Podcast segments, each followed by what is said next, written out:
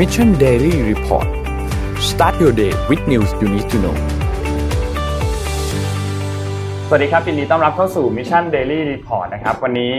วันที่ 29 พฤษภาคม 2020 นะครับ อยู่กับพวกเรา 3 คนตอน 7 โมงเช้าเหมือนทุกวันนะฮะ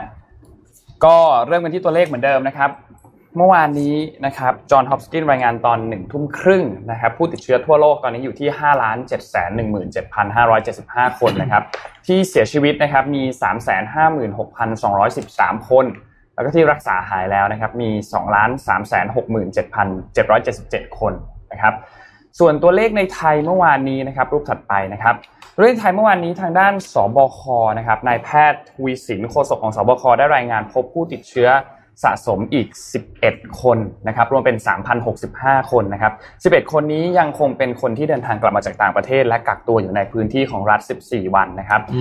เมื่อวานนี้ไม่มีรายงานตัวเลขผู้เสียชีวิตนะครับ ยังคงอยู่ที่ 57 ราย แล้วก็มีรักษาหายเพิ่มเติมมาอีก 14 คนนะครับ รวมแล้วเนี่ยที่กำลังรักษาตัวอยู่ที่โรงพยาบาลมีทั้งหมด 63 คนนะครับ วันนี้สบคจะ ประชุมนะครับ แล้วก็คาะออกมานะครับว่าในเฟสที่3เนี่ยจะมีการเปลี่ยนแปลงอะไรบ้าง ธุรกิจอะไรจะได้กลับมาเปิดบ้างนะครับ รวมถึงการเปลี่ยนเวลาเคอร์ฟิวด้วยนะครับว่าจะเปลี่ยนเป็นยังไง ตอนนี้เนี่ยก็อย่างที่เล่าให้ฟังว่าเหลือ 2 ทางเลือกนะครับ ก็คือเปลี่ยนเป็นเลื่อนเวลาเป็นเที่ยงคืนถึงตีสี่นะครับเหมือนเดิมกับอีกอันหนึ่งคือ5ทุ่มนะครับถึงตีสามซึ่งก็ต้องมารอดูว่าจะเป็นยังไง ส่วนแต่ส่วนตัวนนอยากให้ยกเลิกได้แล้วนะครับเคอร์ฟิวเนี่ยคิดว่า คือมันกระทบกับหลายใช่อาชีพใช่จริงๆหลายอาชีใช่ครับจริงๆอย่างมันพวกแท็กซี่มันได้ไม่คุ้มเสียอะไรอย่างเงี้ยก็นะเออก็เห็นใจครับเห็นใจ ซึ่งก็วันนี้จะประชุมนะครับ แล้วก็วันเสาร์เนี่ยก็จะเหมือนเดิมนะครับนายแพทย์ทวีสินก็จะออกมาแถลง และก็ระยะที่3เนี่ยก็จะเริ่มในวันที่ 1 มิถุนายนก็คือวันจันทร์นะครับอืมเขาใช้กันกี่โมงอะไอเขาเขา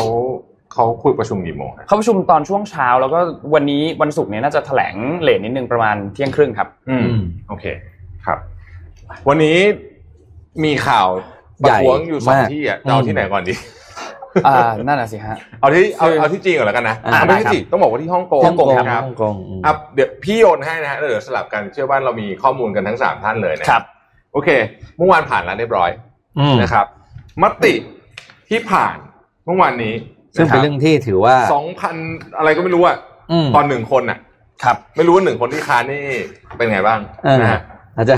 ไม่เห็นชื่อแล้วอาจจะหายใจไม่ค่อยคล่องเอก็อจะเออมีมีค้านหนึ่งคนนะครับ มีค้านหนึ่งคนกับมตินี้ก็ผ่านนะครับ ไปโดย เอ่อเรียกว่ายิ่งกว่าเอกฉันท์อะยิ่งกว่าเอกฉันท์นะทีนี้ ผมผมขอเล่าอย่างนี้ก่อนนะว่า ตัวกฎหมายเนี่ยมันคืออะไร อืมนะครับ กฎหมายเนี่ยรายละเอียดเขายังทำกันอยู่นะครับอืมแต่ว่าหลักการคืออย่างนี้ครับผมขออนุญาตอ่านภาษาอังกฤษให้ฟังแล้วกันนะครับ Speciesism, subversion, terrorism, and any behavior that gravely threatens national security and foreign interference ก็คือการแบ่งแยก โค่นล้ม ก่อการร้าย หรือพฤติกรรมใด ๆ ที่จะกระกระททบบต่อความมั่นคงของชาติอืมหรือการแทรกแซงจากต่างประเทศนะครับ ซึ่งแคร์รมก็บอกว่า โอ้ คุณถ้าคุณไม่ได้เป็นเอ่อ terrorist เอ่อคุณไม่ได้อะไรอย่างนี้ ก็ไม่มีปัญหาอะไรหรอกอือืมมนะไม่ต้องห่วงนะครับ แต่ จำได้ไหมครับว่ารัฐบาลปักกิ่งเรียกผู้ประท้วงว่า terrorist terrorist นะนี่แหละครับ มันก็เลยอืมมีปัญหาแน่นอนนะครับอืมเราค่อยๆไปดูนะแต่ละที่ว่าเขาเกิดอะไรกันขึ้นบ้างผมขอเล่าจากฝั่งของภาคของปักกิ่งก่อนนะครับเมื่อวานนี้นะฮะสภาเอ่อเอ่อขอไปครับร่างกฎหมายเนี่ยนะครับ ผ่านนะฮะสภาด้วยมติ 2,878 ต่อหนึ่งนะครับ อย่างที่บอกนะฮะมีหนึ่งคนที่หนึ่งก็อาจจะฟังไม่ทันว่าเขายกมือช้าอะไรอย่างเงี้ยวะกดผิดปุ่มผิดหรือเปล่าไม่แน่ใจเหมือนกันนะฮะอืมแต่ว่าเอ่ออย่างที่วันก่อนเนี่ยนนท์บอกไปว่ารัฐมนตรีต่างประเทศนะครับไมค์ปอมปิโอเนี่ยบอกว่าตอนนี้เนี่ยฮ่องกงเนี่ยไม่มีเสรีภาพจากรัฐบาลจีนแล้ว อืมนะฮะอืมอะอันนี้เอาอย่างนี้ก่อน เริ่มต้นอย่างนี้ก่อนนะครับ ฮ่องกงเนี่ยกับรัฐสหรัฐเนี่ยมันมีข้อตกลงอยู่ข้อหนึ่งเขาเรียกว่า U.S. Hong Kong Policy Act 1992 ซึ่งอันนี้นี่มันออกมาก่อนที่จะอ่าจะมีการคืนประทับประเทศให้กับจีนใช่ไหมครับอืมแล้วไอ้กฎหมายฉบับนี้เนี่ยนะครับก็เหมือนกับเป็นข้อตกลงทางการค้านะฮะคนฮ่องกงก็จะได้สิทธิพิเศษนะครับแต่ต่างจากเอ่อจีนแผ่นดินใหญ่นะครับเช่น เรื่องของสิทธิทางเอ่อภาษีสิการทธิค้าเรื่องต่างๆวีซ่าอะไรพวกต่างๆเหล่านี้เหล่านี้นะครับ ซึ่งก็มีความเป็นไปได้ว่าจะถูกถอด นะฮะอะนนท์มีอะไรเสริมบ้างตรงนี้คือตรงนี้ไออันนี้เนี่ยก็อย่างที่เห็นครับ พอผ่านปุ๊บประท้วงก็หนักหน่วงอืมครับนะครับสำหรับที่นั่นนะครับ คือตอนนี้เนี่ยต้องบอกว่าเป็นประเด็นที่คือมันมีผล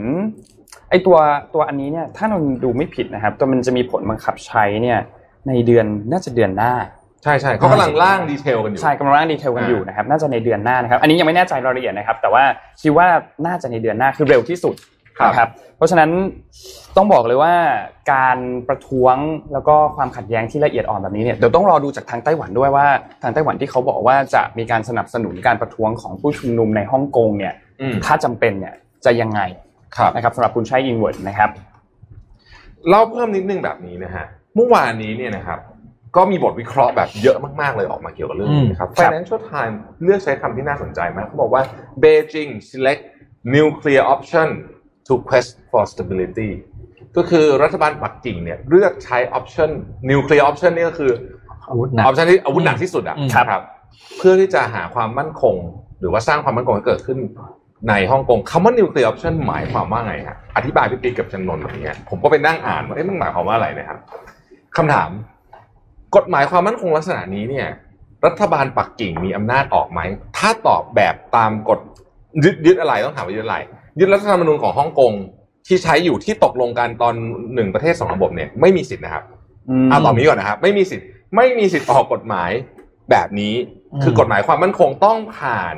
สภานิติบัญญัติของฮ่องกงเรียกชื่อนี้แล้วกันอืมสภานิติบัญญัติของฮ่องกงซึ่ง คราวที่แล้วที่มีปัญหาที่แคร์รีแลมยื่นกฎหมายเข้าไปแล้วท้วงกันเละมาจากปีที่แล้วเนี่ย ก็ไอสภานิติบัญญัตินี่แหละที่ที่พยายามจะผ่านนึกออกไหมฮะครับอืมนะโอเค ครั้งนี้ ปักกิ่งเลยเลือกอาวุธใหม่อืมเพราะรู้ว่าตอนนี้นี่ยิ่งไปผ่านสภาไม่ผ่านแน่นอน เพราะว่าอืมเลือกตั้งครั้งที่แล้วก็แพ้เละอืมใช่ไหมครับ ก็เลยใช้ในในผมผมต้องโค้ดเพราะเดี๋ยวผมพูดผิดมัน sensitive issue มากๆนะครับ This is nuclear option Beijing ultimate power to impose whatever it wants on Hong Kong outside and above Hong Kong constitutional political and legal structure แปลภาษาไทยม 44 แล้วกันอืมเออเข้าใจง่ายดีไม่เข้าเข้าใจใจง่ายดี คือคือ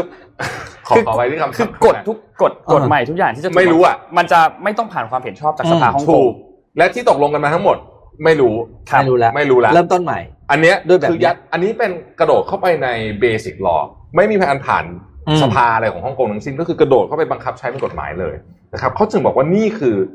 ใช้คำว่าเป็น ultimate power มันก็มีนักวิเคราะห์มามากมายว่า เอ๊ะ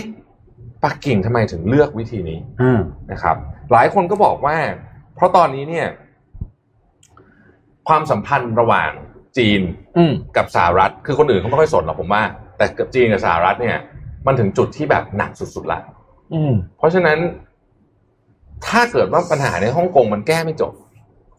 มันจะยิ่งมีศึกหลายด้าน เอาเรื่องฮ่องกงให้จบก่อน ถ้าเกิดว่าใครติดตามประวัติศาสตร์จีนมาโดยเฉพาะเอ่อยุคของสีเจิ้นผิงเนี่ยนะครับ จะรู้ว่าเรื่องเขตแดนอธิปไตยอะไรพวกนี้เนี่ยเป็นประเด็นประเด็นที่เป็นเซนซิที issue ใหญ่ฟมากๆเลยครันะบไม่ใช่เฉพาะไต้หวันกับฮ่องกงแต่มันมีเรื่องทะเลจีนใต้เรื่องโอ้อะไรเต็มไปหมดเลยนะฮะดังนั้นเนี่ยเขาก็ต้องการให้ฮ่องกงซึ่งถือว่าเป็นเพชรหรือว่าเป็นไข่มุกอืม นะชิ้นงานเนี่ยต้องต้องจบอะคือเรื่องมันต้อง stable เขาก็เลยเลือกทางเรื่องนี้นะครับอืมซึ่งไม่แน่ใจว่ามันจะ stable หรือว่าหนักกว่าเดิมนะอันนี้นักวิเคราะห์ก็บอกว่าไม่แน่ใจว่าวิธีนี้จะเป็นยังไงนะครับ ประเด็นสำคัญของกฎหมายฉบับนี้ที่คนเขากลัวกันก็คือว่าไอ้ที่ผมบอกว่า separatism subversion terrorism and foreign and foreign interference เนี่ยนะฮะมันไม่ใช่แค่พูดถึงเรื่องของ criminal activities เมื่อตัวกฎหมายรายละเอียดออกมาแล้วเนี่ยเขาคาดการณ์ว่ามันจะลงลึกไปถึง finance business แล้วก็ internet ด้วยอืมอ่านะครับฮ่องกงเนี่ย การใช้อินเทอร์เน็ตค่อนข้างเสรีครับอ่าเอาผมยกตัวอย่างตัวอย่างง่ายๆจะกระทบกับคนทั่วๆไปแล้วกัน แต่เขานักวิเคราะห์เนี่ยเขาก็บอกว่าเฮ้ยอนาคตไม่แน่ ถ้ากฎหมายฉบับนี้ประกาศผ่านออกมาอีกเดือนสองเดือนเนี่ย บางทีกฎการเซ็นเซอร์อินเทอร์เน็ต information ของฮ่องกงเนี่ยจะเข้มข้นขึ้นมาก ก็เป็นไปได้นะครับ ซึ่งมาฟ้าของฮ่องกงบ้างนะครับ โจชัววองนะฮะโจชัววองก็บอกเลยบอกว่า ตอนนี้เนี่ยนะครับ ตอนนี้เนี่ย รัฐบาลปักกิ่งเนี่ยกำลังเขาเรียกว่า ignore the response from international community ก็คือไม่สนใจเสียงทักท้วงของประชาคมโลก และเรียกร้องให้รัฐบาลปักกิ่งถอนร่างกฎหมายนี้ออกโดยทันที ซึ่งแน่นอนว่าไม่เกิดขึ้นแง่อยู่แล้วชัวร์นะฮะเอิ่ม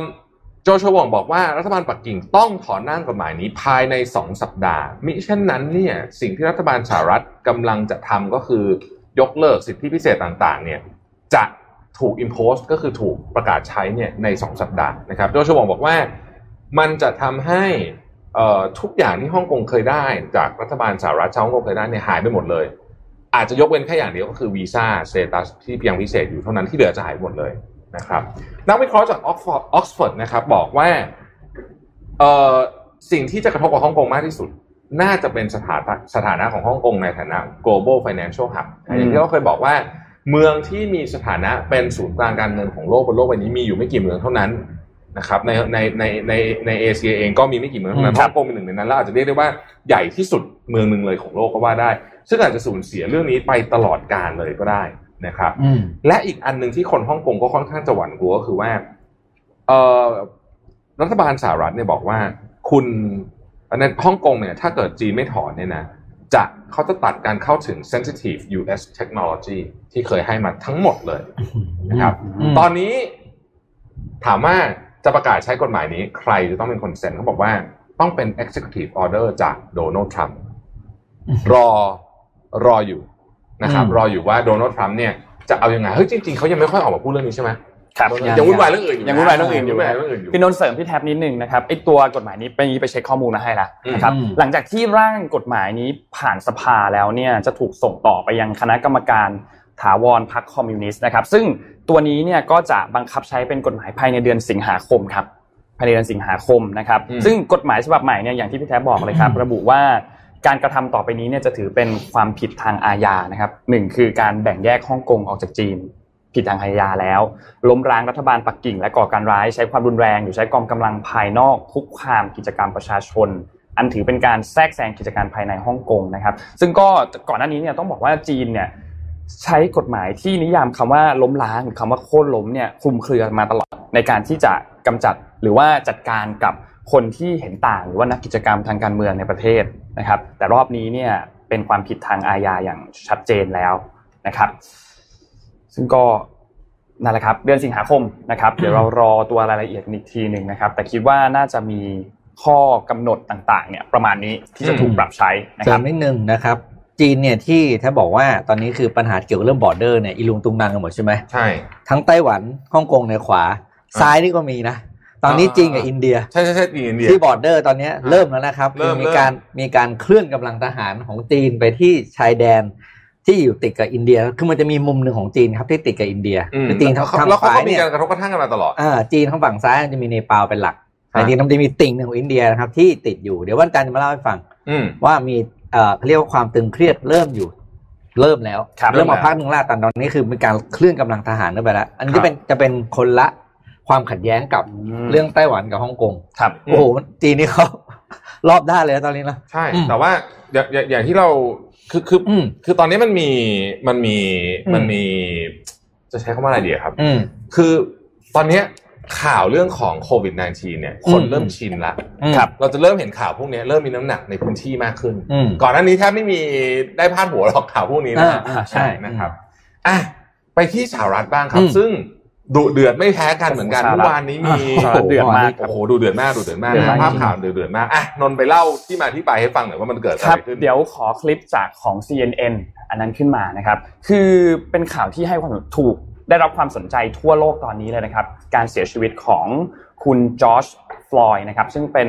ชายผิวสีคนหนึ่งนะครับเดี๋ยวเราดูคลิปก่อนครับ คลิปนี้มีความรุนแรงนิดนึงนะครับอืมอืมอืมคือคลิปนี้เนี่ยเป็นเจ้าหน้าที่ตำรวจ 4 คนนะครับที่จัดการกับชายคนหนึ่งนะครับ คือ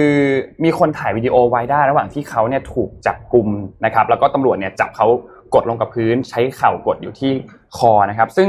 จากข้อมูลที่เราได้มาเนี่ยพบว่าเจ้าหน้าที่ตำรวจนายนี้เนี่ยเป็นคนผิวขาวนะครับแล้วก็กดที่คอของชายคนนี้อยู่ประมาณ 5 นาทีนะครับซึ่งในคลิปเนี่ยจะได้ยินเสียงนะครับว่าชายคนนี้เนี่ยบอกว่าเขาไม่สามารถหายใจได้นะครับ ก่อนที่จะค่อยๆเงียบลงนะครับ และหลังจากนั้นเนี่ยก็ลุกขึ้นแล้วก็พาตัวไปที่สถานีตำรวจแต่สุดท้ายเนี่ยก็พบว่าเขาเนี่ยขาดอากาศหายใจแล้วก็เสียชีวิตหลังจากนั้นนะครับ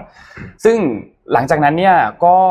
ตำรวจทั้ง 4 นายนะครับที่เกี่ยวข้องกับเหตุการณ์นี้เนี่ยก็ก็ก็เรียกได้ว่าโดนภาษาไทยคือโดนทัวร์ลงอย่างหนักมากๆนะครับอืมแล้วก็หนักมากถูกไล่ออกด้วยนะครับอืมชาวอเมริกันจำนวนมากโดยเฉพาะคนผิวสีนะครับ ต้องการให้ดำเนินคดีกับเหล่าตำรวจเหล่านี้ในฐานฆาตกรรมนะครับ ซึ่งเมื่อวานโอ้โหคือมีการชุมนุมกันอย่างรุนแรงมาก เดี๋ยวเราจะเปิด คลิปอันหนึ่งนี่นี่นี่นี่คือภาพกล้องวงจรปิดใกล้ๆนั้นนะครับแล้วก็จะมีอีกมุมหนึ่งที่มีคนถ่ายภาพวิดีโอเก็บไว้ด้วยนะครับเรานนขอภาพ N9 N10 N11 ขึ้นมาไล่ขึ้นมาเลยนะครับภาพ N9 N10 N11 นะครับเป็นการชุมนุมนะครับแล้วก็ก่อความรุนแรงมากๆนะครับ คืออมอยู่ที่มินาโพลิสนะครับใกล้ๆตรงนั้นเนี่ยมีการชูป้ายนะครับ มีขอความยุติธรรมเพื่อจอร์จฟลอยด์นะครับ เขียนป้ายว่าชีวิตคนผิวสีก็สำคัญนะครับ บางคนก็มีการร้องตะโกนว่าฉันหายใจไม่ออกเหมือนกับที่คุณฟลอยด์เนี่ยตะโกนออกมานะครับ คือภาพมีการใช้แก๊สน้ำตาเพื่ออาสลายการชุมนุมด้วยนะครับ คือการตายของฟลอยด์เนี่ยกระตุ้นให้นึกถึงการเหตุการณ์อันหนึ่งนะครับ ตอนนั้นเนี่ยจำแคมเปญอันหนึ่งของ n i กี้อืมครับอันนั้นนะครับอ่า เราไม่แน่ใจว่าเรามีรูปมีภาพมีที่สิบฮะอ่าอ่าเมื่อวานนี้ที่ทับนะเสริมครับตรงนี้เลยเรครับอบอนเรอบอนเจมส์นะครับ LeBron นัก James กีฬาเอ่อ NBA NBA ในตำนานนะฮะซึ่งใช้ชื่อของเอ่อโซเชียลมีเดียของเขาว่า King James เนี่ยนะครับอืมครับ ออกมาบอกว่า this is why นะฮะทำไมถึงต้องคุกเข่าภาพขวา นี่คือภาพเมื่อกี้ใช่ไหมเหตุการณ์ที่เกิดขึ้นภาพครับขวานะฮะ ภาพขวาเนี่ยคือภาพของคอลินเคปเปอร์นิกจำได้ไหมครับ เราเคอืมเล่าให้ฟังอืมตอนนั้นได้มีเหตุการณ์ลักษณะคล้ายกันแบบนี้ที่โอไฮโอแล้วคอลินเคปเปอร์นิกก็คุกเข่าเพื่อประท้วงนะครับความรุนแรงครั้งนั้น แล้วก็อย่างที่บอกฮะโดนถูกไล่ออกจากทีมไปอะไรไป แต่ว่าไนกี้เนี่ยเอาเขากลับมาในปี 2018 เพื่อมาบอกว่าเฮ้ยคุณต้องเชื่อในสิ่งที่คุณทำนะแม้ว่าอืมคุณจะอาจจะต้องสูญเสียทุกอย่างแบบคอลินเคปเปอร์นิกนี่คือภาพที่เลบรอนเจมส์ โพสต์เมื่อวานนี้ ซึ่งเป็นการดึงความรู้สึกของคนอเมริกันย้อนหลังกลับไปในปี 2016 ซึ่งภาพนี้ภาพขวาเนี่ยเป็นภาพที่ไวรัลมากๆในตอนนั้นนะครับอืมแล้วก็เป็นเป็นต้องใช้คำว่าอะไรดีอะเป็นเป็นสัญลักษณ์แห่งการต่อสู้เลยนะอืมนะฮะของความไม่เท่าเทียมกันในสหรัฐอเมริกา เรื่องนี้เขย่าเก้าอี้โดนัลด์ทรัมป์เลยถูกต้องต้บอองกครับนี้เลยนะครับ เพราะว่า เอ่อตอนนั้นเนี่ยมันเป็นมันมันเป็นกระแสเดียวกับเรื่องที่โดนัลด์ทรัมป์พยายามที่จะไปกดเรื่องของเอ่อ minority นะใช่ครับเป็นเหมือนเป็นการกีดกันทางเชื้อชาติอืมด้วยนะครับจากนโยบาย American First นะครับซึ่งบอกเลยว่า แต่ว่าท้ายที่สุดแล้วเนี่ยโดนัลด์ทรัมป์ก็ออกมาแสดงความเสียใจกับเหตุการณ์นี้ด้วยนะครับภาพนี้คนกดไลค์ไปห้าล้านอะอ่าใช่นะฮะเอ่อโดนัลด์ทรัมป์เองออกมาทวีตด้วยถึงครัเรื่บองนี้นะครับเอ่อออกมาแสดงความเสียใจแล้วก็บอกว่าความยุติธรรมจะต้องได้รับเอ่อ justice must be served นะคครับรับถูกต้องฮะก็ก็เอ่อแม้แต่โดนัลด์ทรัมป์เองยังยังไม่อืมไหวเลยนะฮะตอนนี้เนี่ยเรื่องนี้ก็ค่อนข้างจะลุกลามรุนแรงต้องบอกว่าความขัดแย้ง คือเรื่อง resistance เนี่ยยังมีนะเยอะครับในสหรัฐอเมริกา มันถูกต้องเหมือนครับจะหายไปใช่ไหมก่อนหนั้านเนี่ยอืมแต่จริงๆมันก็ยังมีอยู่นะครับต้องจับตามองเรื่องนี้นะว่ามันจะขยายใหญ่โตหรือเปล่า เพราะว่าจริง ๆ เรื่องนี้ก็ไม่ได้เป็นครั้งแรกที่เกิดขึ้นนะครับ ระหว่างความ เขาใช้คำว่าเอ่อเจ้าหน้าที่ตำรวจใช้ความรุนแรงเกินกว่าเหตุอืมนะฮะแต่ครั้งนี้ผมแปลกใจมากเลยว่าอะไรรู้ไหมคือต้องรู้สิว่ามันมีคนถ่ายรูปอยู่อ่าอืมใช่ไหมเพราะมันเดี๋ยวนี้มันนี่ไม่มัเหมือนการเมื่อก่อนแล้วแจ้งอะแบบอืมถนนใหญ่อะไรอย่างเงี้ยนะแปลกมากแปลกมากอืมแปลกจริง ๆ ว่าทำไมถึงถึงเกิดเรื่องนี้ขึ้นได้นะครับอืมก็ เพราะเป็นเวลากลางวันด้วยเป็นะนเวลากลางวันอืมเป็นถนนใหญ่แล้วก็อืมมีคือจากคลิปที่เราเห็นเนี่ยมันคือใช้เวลานานมัมานกคลิปด้วขยองประชาชนน่ะเออไม่ใช่คนเดินผ่านไปคนยืนผ่านมาเยอะมากเออด้วยที่เดินผ่านไปผ่านมานะฮะก็ก็ก็แปลกใจเหมือนกันว่าทำไมถึง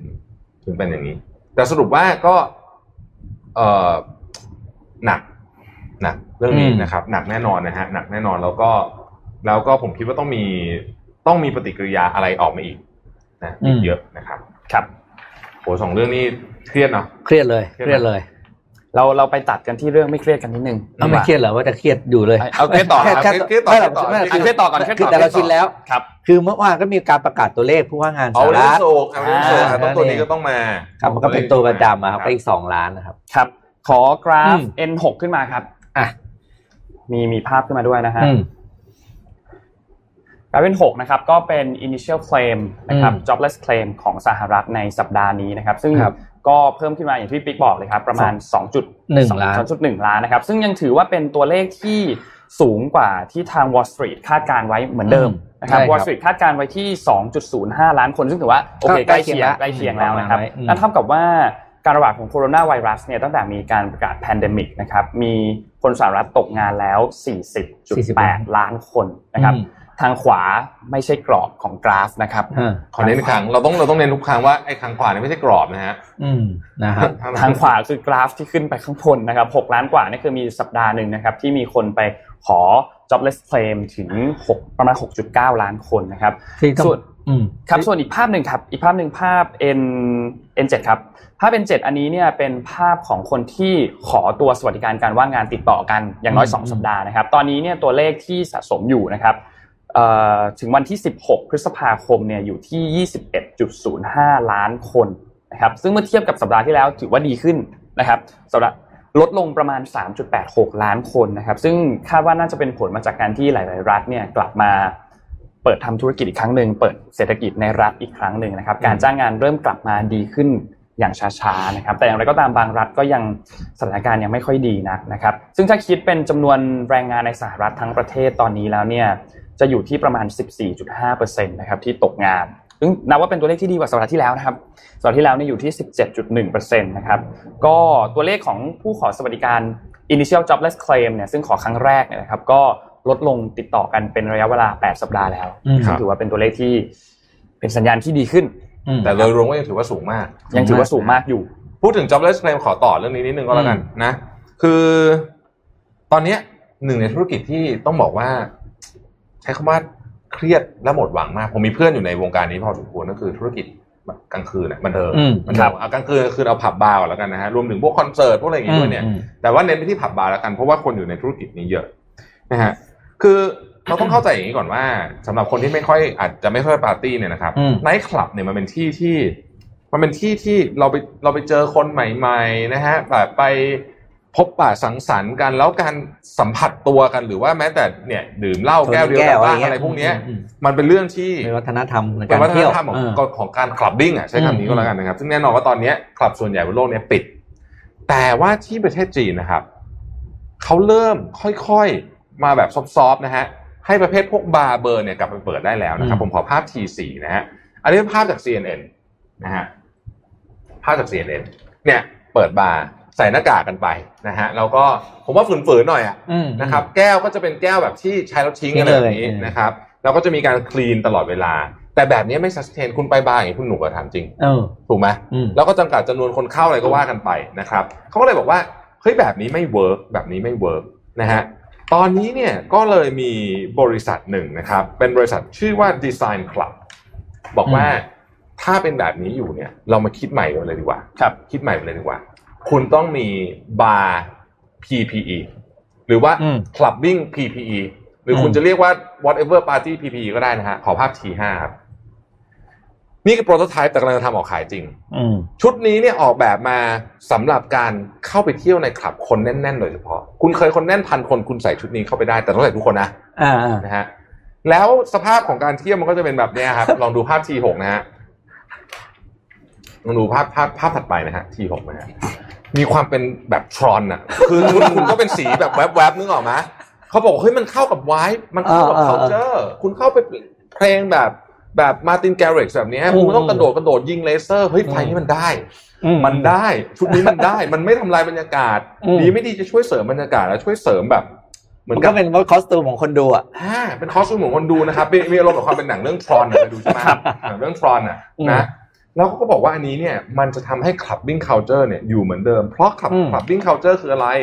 clubbing culture เนี่ยคือหนึ่งการไปเจอของที่เป็น unexpected chance นะครับ meet new people unfamiliar territory ต่างๆนานาเหล่านี้นี่คือความตื่นเต้นของการไปคลับอืมเพราะฉะนั้นมันก็จะจะต้องทำรักษาแบบนี้อยู่ให้ได้นะครับ ภาพอืมบรรยากาศในคลับภาพ T7 นะฮะอีกหน่อยเราอาจจะเห็นภาพแบบนี้เป็นภาพปกติในคลับก็ได้นี่อืมผมก็พยายามบอกว่า จำได้ไหมว่ารัฐบาลเขาบอกว่าคุณอยากเปิดอะคุณเสนอมาดิว่าทำไง อืมอันนี่ไงนี้ไม่แน่นี่ไงอ่าเสนอผมไม่รู้ชุดนี้เท่าไหร่นะฮะอ่าแต่ว่าเขากำลังจะ in production เนี่ยในอีกสามเดือนแล้วโอ้นะฮะคือไม่ต้องรอช้านะครับ แล้วก็เขาคาดว่าในคลับระดับโลกเนี่ย อาจจะมีชุดนี้ให้ใช้เป็นเรียกว่าเป็นชุดนอมให้เช่าเข้า ให้เช่าเข้าอืมเป็นนอมไปเลยก็ได้นะครับพอคุณใช้คนหนึ่งเสร็จถอดมาปุ๊บเขาก็คลีนอ่าวันรุ่งขึ้นก็เข้าไปใหม่อืมเฮ้ยไม่เลว ชุดนี้นี่ไม่ใช่แค่ว่าการอากาศอย่างเดียวนะครับ มันเป็นระบบการส่งเครื่องดื่มด้วยนะฮะครับ คือคุณไม่ต้องถอดอากาศนะกินเหล้าอะเออมันมีระบบส่งเครื่องดื่มอยู่ข้างในด้วยนะฮะครบเลย ครบเลยคือยังไงเอาต่อเอาท่อมาต่อใช่ใช่ต่อท่อท่อต่ออะไรอย่างเงี้ยแล้วก็มีเหมือนแบบบาร์เทนเดอร์ก็จะปลั๊กของที่คุณเฮ้ยจะาจริงเหรอใส่ใช่อ๋อปุ๊บเข้าไปเออแล้วคุณดื่มอย่างนี้เป็นต้นแล้วเวลาคุณชนแก้วไม่ต้องชนแก้วก็เอามือชนกันตึ้งแบบนี้อ๋ออ่าไม่เร็วไหมเออมันก็คือความเราต้องแบบ นะเฮ้ยแต่แต่สิ่งที่ผมชอบมากเกี่ยวกับอันนี้นะในพูดจริงก็คือว่าความความเนี่ยเนี่ยอะเหมือนเหมือนดาฟพังที่เออเออที่แอดมินเปิดเนี่ยคือมันมีความแบบเข้ากับเข้ากับ culture ของคลับอยู่แล้วอืมคือเราเวลาคนไปเที่ยวคลับก็จะสีสีแบบนี้อยู่แล้วอ่านะอ่ามีแบบสีสะท้อนแสงสีอะไรอย่างนี้เนี่ยนี่อาจจะเป็นทางออกนะครับของธุรกิจบันเทิงนะฮะเอองานดีไซน์มันไปได้ทุกที่จริงๆถูกนะต้องของพี่ปิ๊กเออบอกใช่ไหมว่าชุด PPE มันจะต้องเปลี่ยนไปนี่ไงอืมมาแล้วแล้วเท่ด้วยอ่าเท่ด้วยนะครับนี่ทั้งหมดทั้งมวลนี้คุณไม่ต้องถอดเลยทั้งคืนอ่าอ่านะฮะ อะเออ น่าสนใจ น่าสนใจนะอ่าผมอ่านดูผมแล้วเอ้ย ดี น่าสนุกดีนะครับอะเอาเรื่องเบาๆก่อนไปเรื่องหนักๆครึ่งหลังครับขอภาพ P1 ด้วยครับ วันนี้เป็นการค้นพบครั้งยิ่งใหญ่เลยนะครับ ของต้องบอกว่ามนุษยชาติอีกอันหนึ่งนะครับ ก็คือนี่านี่คือกระเขาเรียกกระเบื้องนะพื้นกระเบื้องโมเสกนะครับ ของโรมันยุคสมัยยุคโรมันเลยนะครับ ถูกขุดพบใน เมืองเล็กๆเมืองทางตอนเหนือของอิตาลีนะครับ ซึ่งเขาคาดการณ์ว่ากระเบื้องพื้นที่เราเห็นเนี่ยนะครับหัวอายุเนี่ยหลายพันปีพันแปดร้อยปีอืมอืมเนี่ยคือแบบเขาคนพบแล้วแบบไปอยู่ในสวนวายคือสวนวายเนี่ยเขาปิดปรับปรุง แล้วก็กำลังจะกลับมาเปิดให้บริการหลังไอ้แต่คือเขาปิดตั้งแต่ก่อนช่วงโควิดแล้วแต่ว่าพอดีเวลามันบังเอิญกันพอดีกำลังจะเปิดนี่ตอนนี้คือขุดเพื่อปรับปรุง landscape แล้วก็ไปเจอพื้นอันนี้นะครับ ตอนนี้ก็เลยกลายเป็นว่า ทุกคนก็นักโบราณคดีแล้วก็เตรียมเข้าไปนะครับครับก็เรียกว่าไปเก็บข้อมูลแล้วก็นำมาเล่าให้ฟังว่าเป็นเป็นอะไรนะเป็นกระเบื้องเป็นลายอะไรอยู่ในชุดชุดไหนอะไรอย่างเงี้ยนะครับของยุคประวัติศาสตร์แล้วก็คงจะได้ทราบข่าวกัน แต่นี่คือสิ่งที่เรียกว่า โอ้โห ตื่นเต้นมากกับวงการเพราะว่าเราไม่ได้ค้นพบอะไรวัฒนธรรมไอ้เขาเรียกร่องรอยทางวัฒนธรรมแบบนี้มานานแล้วนะครับ ก็เมืองนี้ไอ้พบที่เวโรนานะครับ แต่ว่าเมืองจริงก็คือเรื่องเมืองเนกรานะครับ ซึ่งอยู่ใน ตอนเหนือของเวโรนานะครับขอขอแวะโฆษณาให้คือเรียกว่า Mission to Pluto ตื่ทูนเต้นพลูมากเลยนิดนึงเมื่อวานนี้อืม Mission to Pluto เราลงบทความนี้ด้วยอ๋อเหรอเรื่องนี้เลยเหรอถ้าใครอยากอ่านอ่ารรายละเอียดเนี่ยเข้าไปได้ที่ Facebook Mission to Pluto นะครับใช่มีมีมีมีอันนี้อยู่เพจนี้เราตั้งใจทำมากเลยนะครับอืมอยากให้ทุกท่านอืมไปอยากฝากไปด้วยใช่ไลค์ด้วยกดนะครับแชร์ขอ feedback หน่อยนะฮะมีอืมพอดแคสต์อืมมีบทความต่างๆนานามากมายเป็นอืมเรื่องแบบแบบเนี้ยเป็นเรื่องใช่เกร็ดความรู้และความรู้รอบตัวและเรื่องสนุกสนุกๆอืมที่ครับ เป็นอาจจะเป็นเรื่องที่คุณรู้หรือไม่รู้แล้วก็ได้แต่ว่า รู้หรือลืมไปแล้วเนี่ยนะครับ ก็จะอืมทำให้คุณเอ่อเฮฮามากขึ้นบางทีอ่านเรื่องธุรกิจอย่างเดียวก็เครียดไปเครียดใช่เครียดใช่เครียดต้องเครียดนะต้องเบาสมองหน่อยครับเพลงที่จะแบบว่าสบายๆนิดนึงนะฮะเจ็ดโมงเจ็ดโมงครึ่งครับมาครับเจ็ดโมงครึ่งวันนี้นะฮะเจ็ดโมงครึ่งวันนี้เนี่ยเราจะพูดเรื่องของการเรียนฮะคืออย่างนี้ครับพี่ปิ๊กบครับทนี้เป็นบทความพี่ปิ๊กนนท์เอาสวัสดีครับคุณครูรวิทย์ครับอ่านะครับผมไม่ได้ฟันเรียนนะบอกว่า prioritize your what you learn อะว่าอืมคุณอืมจะเรียนอะไรดีนะครับ มาจาก Harvard Business Review เล่าอย่างนี้ก่อน คือตอนเนี้ยไม่รู้พี่ปิ๊กกับนนท์เป็นเหมือนกันหรือเปล่านะครับท่านท่านท่านผู้ชมอาจจะเป็นเหมือนกัน มันมีของให้เรียนเยอะมากเลยอะอืมคุณเปิดเข้าไปปุ๊บอ่า เอาเว็บใหญ่ๆก่อนนะอ่า edX อ่าคอร์สเอร่าอ่าคานอะคาเดมี่อืมรวมกันเนี่ย น่าจะมีเป็นแสนคอร์สบ้างโอเนี่ยเคครับแสนอะแสนไม่รู้ทำไงหมดเลยอะอืมรวมถึงต้องยังต้องอ่านหนังสืออีกอ่าแล้วมีบทความอีกโอ้โหแบบ เยอะไปหมดอืมหมื่น คำถามเรียนอะไรดีนะครับอืมวันนี้บทความใน Harvard Business Review บอกว่าเดี๋ยวจะมาบอกว่าคุณควรจะเรียนยังไงและเรียนอะไรนะฮะอะขอภาพถัดไปนะครับ มันมีการสำรวจหนึ่งจาก Deloitte นะครับ บอกว่าเนี่ยที่บอกว่าคุณต้องรีเ a ิร์นอันเ a ิร์นสกิลอะไรพวกเนี้ยอืมเอาจริงๆ คนทำงานตอนนี้มีเวลาเรียนหเปอนึ่ร์งเซ็นต์เดียวเปอร์เซ็นต์หนึ่งเปอร์เซ็นต์ของเวลาตัวเองซึ่งถือว่าน้อยมาก เพราะฉะนั้นนอกจากต้องเพิ่มเวลาเรียนแล้ว ซึ่งเป็นอีกอีกประเด็นหนึ่งเนี่ย จะเรียนอะไรก็สำคัญนะครับ การเรียนเนี่ยมันมีอยู่สอง factor ด้วยกันภาพถัดไปนะฮะสิ่งแรกเราเรียกว่า utility ฮะอืม utility คือว่าของที่คุณเรียนไปเนี่ย คุณจะมาไปใช้แบบมีประโยชน์กับคุณเปล่าอย่างเงี้ยเอางี้แล้วกันนะครับ อันที่สองก็คือเวลาในการเรียนตรงไปตรงมา เมื่อคุณมีของสองอย่างแบบนี้ สิ่งที่คุณจะทำได้แล้วผมแนะนำเลยนะเอออันนี้อันนี้เป็นเป็นคำแนะนำนะครับ ถ้าคุณอยากดูเท่ๆเวลาคุณอืมจะไปนำเสนองานเจ้านายหรือลูกค้านะแล้วคุณมีของสองอย่างแบบเนี้ย ให้ทำมันเป็นตารางสี่ช่องครับ อ่าใช่อ่ามันจะทำเป็นตารางสี่ช่องได้เสมอนะครับอืมของสัญญาณพวกนี้นะครับ เราไปดูกันก่อนว่ามันมีอะไรบ้างนะครับ ของประเภทที่หนึ่งนะฮะ learn it right away ต้องเรียนเลยทันที คือ ถ้ามันเข้าหัวข้อนี้เมื่อไหร่คุณต้องเรียนเลยทันทีของประเภทนี้เนี่ย เป็นของที่คุณใช้ประโยชน์ได้เยอะอ่าแล้วใช้เวลาเรียนน้อยอืมเดี๋ยวจะให้ดูว่าอยู่ในตารางเป็นเรื่องอะไร อันที่สองคุณควรจะแบ่งเวลาไว้สำหรับการเรียนเรื่องนี้อืม แบบมีเหมือนกับลงตารางไว้อะไรแบบนี้แล้วก็อืมต้องทำให้ได้ตามตารางนั้นด้วยเนี่ยนะครับคือของที่เป็น high utility คือมีประโยชน์มากๆ แต่ในขณะเดียวกันใช้เวลาเรียนเยอะเหมือนกันยกตัวอย่างเช่นถุงอย่างเรียนโคดดิ้งอะอันนี้อาจจะเข้าข่ายของของเรื่องนี้นะครับ อันที่สามครับ เรียนเมื่อมีโอกาสนะฮะของพวกนี้เนี่ยมักจะเป็นเอ่อของที่เอ่อของหมวดนี้คือของที่เป็น low utility ไม่ได้สำคัญอะไรมากอืมแล้วก็แต่ใช้เวลาการเรียนน้อย นะฮะเรียนเมื่อมีโอกาสเนี่ยมันจะเป็นเวลาที่คุณไม่ค่อยไม่ได้ใช้สมาธิในการตั้งใจเรียนเยอะเช่นอ่าคุณเดินทางอยู่ฟังพอดแคสต์ตอนขับรถนี่ก็นับ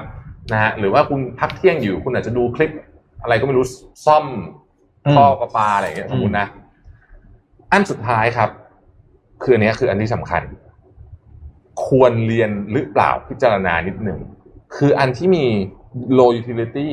ประโยชน์คุณต่ำแต่ดันใช้เวลาเรียนเยอะอีก อืม นะครับซึ่งในบทความนี้ก็บอกว่าอันเนี้ยควรตัดทิ้งตัดทิ้งเพเลยราะเอาจริงคุณไม่มีเวลาหรอกแค่สามวันแรกเนี่ยก็จะตายอยู่แล้วนะครับเรามาพลอตเป็นบล็อกแบบนี้อืมนะฮะอย่างที่บอกนะฮะขวาล่างสุด ถ้ามันมีประโยชน์กับคุณสูง และใช้เวลาเรียนน้อย รีบเรียนเลยอืมรีบทำเลยนะครับ ขวาบนนะฮะมีประโยชน์เยอะใช้เวลาเรียนเยอะก็ต้องจัดเวลา เพราะอืมถ้าไม่จัดเวลาไอ้ของแบบนี้จะไม่มีทางเกิดขึ้นยกตัวอย่างเช่นบอกว่า เราอยากเรียน coding จังเลย แต่ว่า เราจะเรียน coding ไปเล่น Facebook ไปอย่างเงี้ยไม่มีทางอ่านะครับอ่าอันซ้ายนะฮะก็คือใช้เวลาน้อย utility น้อยอะอันนี้ก็เรียนไปฟังพอดแคสต์อะไรระหว่างอืมทางไปนะครับ ได้ แต่ว่าซ้ายบนน่ะควรตัดทิ้ง อืมซ้ายบนก็คือใช้คือเรียนแล้วโอกาสใช้น้อยอืมนะครับ แถมประโยชน์ก็น้อยอีกต่างหากนะฮะเขาบอกว่าอธิบายแบบนี้เข้าใจยาก เขาไปเอา Excel ฟังก์ชันมาแล้วเราพยายามจะพลอตวงกราฟนี้นะครับอ่าแน่นอนว่า Excel ฟังก์ชันของทุกคนไม่ได้ใช้เหมือนกันนะครับภาพถัดไปนะครับ ทุกคนไม่ได้ใช้ Excel ฟังก์ชันเหมือนกันแต่เขาบอกว่าเอาสมมุติว่าคิดว่าเป็นมนุษย์คนหนึ่งที่ทำงานในออฟฟิศแล้วกัน ฟังก์ชันของ Excel อย่างเดียวเนี่ยนะครับ ไม่นับพวกเขียนภาษาอะไรพวกนั้นนะมีประมาณห้าร้อยกว่าฟังก์ชันนะฮะคำถามคือ ถ้าคุณวันเนี้ย คุณอยากจะพัฒนา Excel Excel ทักษะของคุณเนี่ยคุณเรียนอะไรดีนะฮะเอามาพลอตลงกราฟอะ นะครับเอามาพลอตลงกราฟคุณจะพบว่าภาพถัดไปนะฮะคุณจะพบว่าสิ่งที่ควรจะเรียนเลยอย่างเงี้ย คือตระกูล shortcut อืม shortcut มีประโยชน์มากทำให้คุณอืมทำได้เร็วมากนะครับ หรือว่าฟังก์ชันที่เบสิกแล้วมีประโยชน์มากเช่น if error เห็นไหมอยู่บนกลางๆตรงชาร์ตอะนะครับอืมอะ if error if is error เออไม่ใช่เออเออ if is is error นะฮะอ่าอืมเป็นฟังก์ชัน if is error มีประโยชน์มากเขาเขากลับไปภาพเรื่องก่อนกลับไปภาพเรื่องก่อือนมอะนะฮะแต่ฟังก์ชันที่ ควรจะเรียนอยู่ดี แต่อาจจะต้องใช้เวลาหน่อย คือ pivot table อย่างเงี้ยอืม conditional formatting อย่างเงี้ยอ่ามันต้องใช้เวลาต้องใช้ทุกวันแล้วมันใช้บ่อย มันต้องใช้เวลาหน่อย มีประโยชน์มากอืมแต่ต้องใช้เวลาเรียนหน่อยนะครับ ของบางอย่างเอ่อ text to column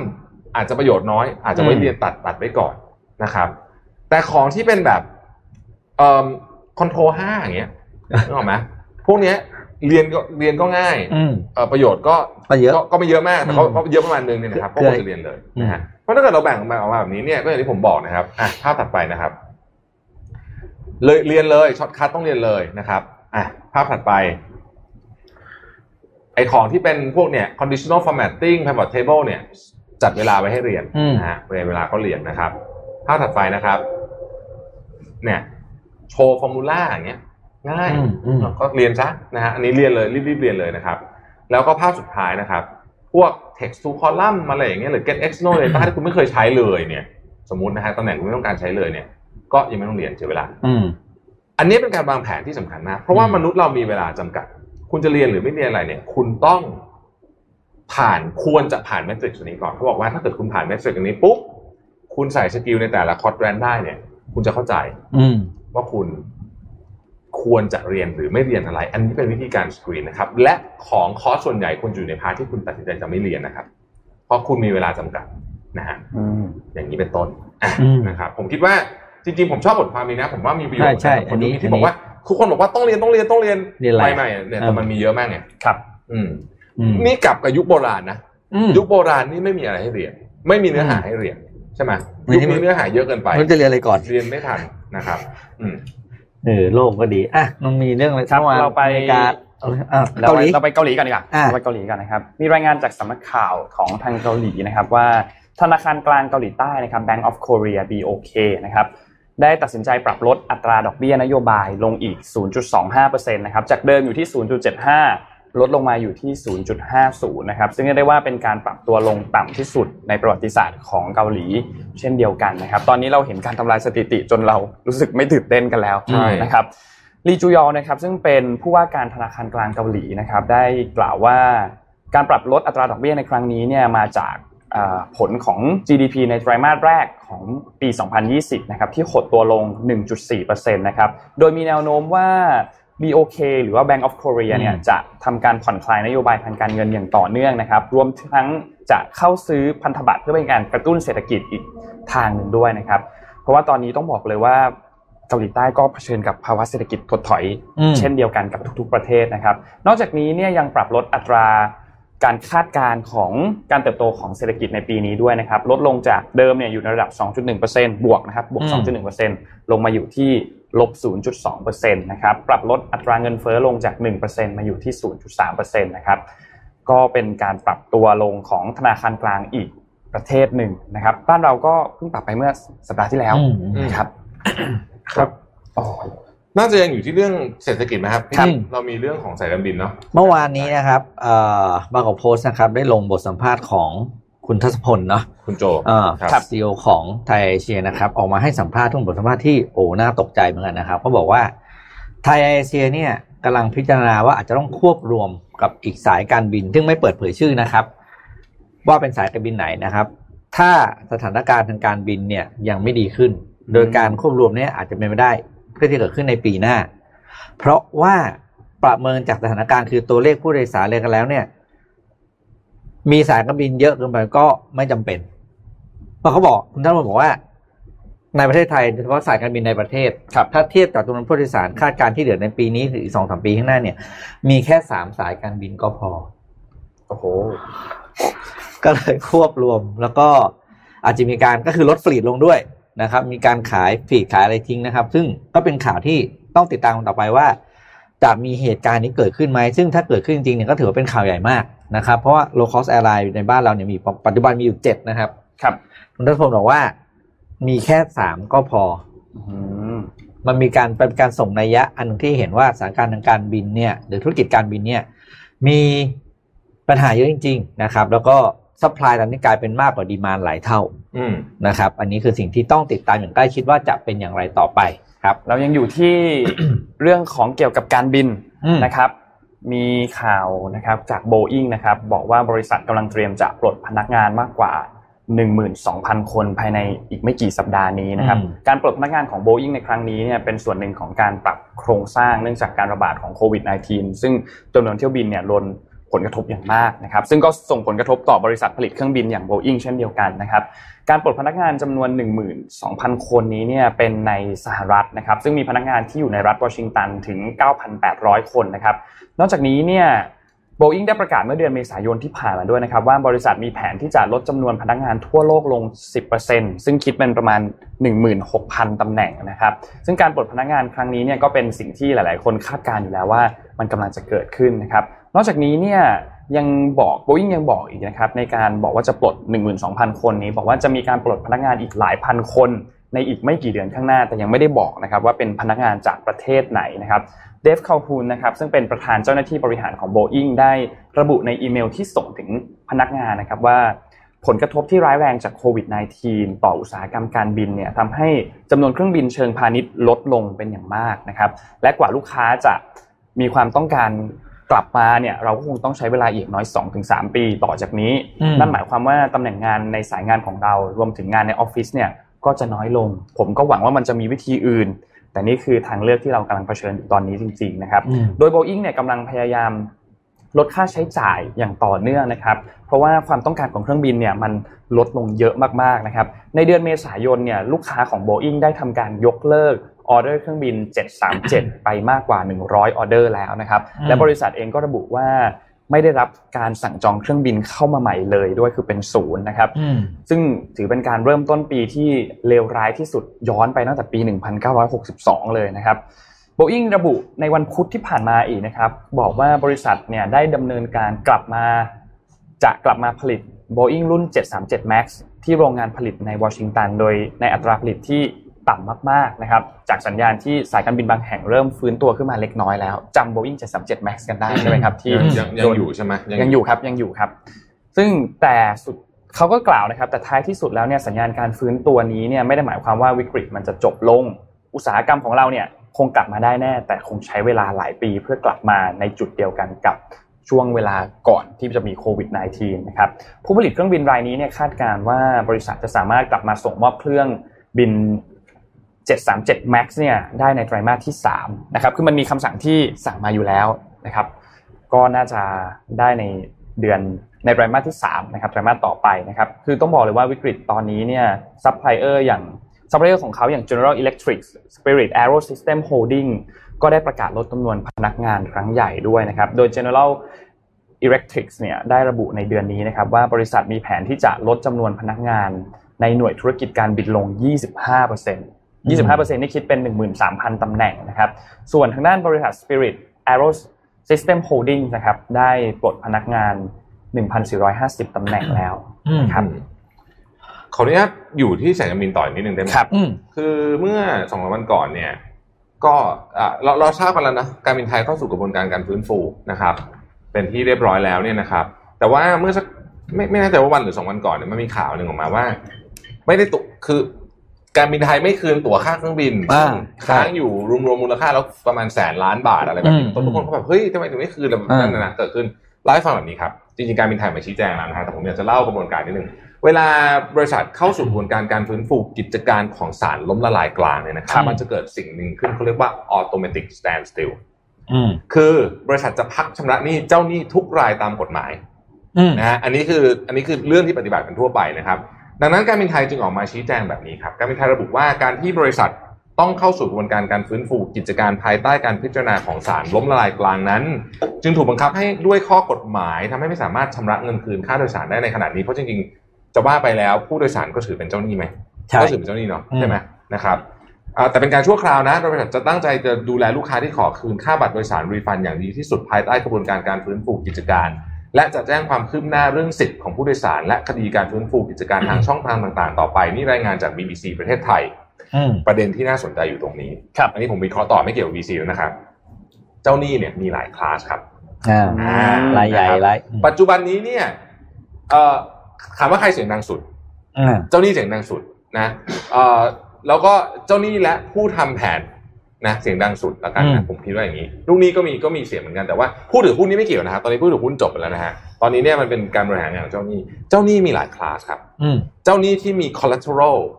อืมแบบแบบเจ้าหนี้คือเรียกว่าดีสุดอะอยู่เทียวันน่ะ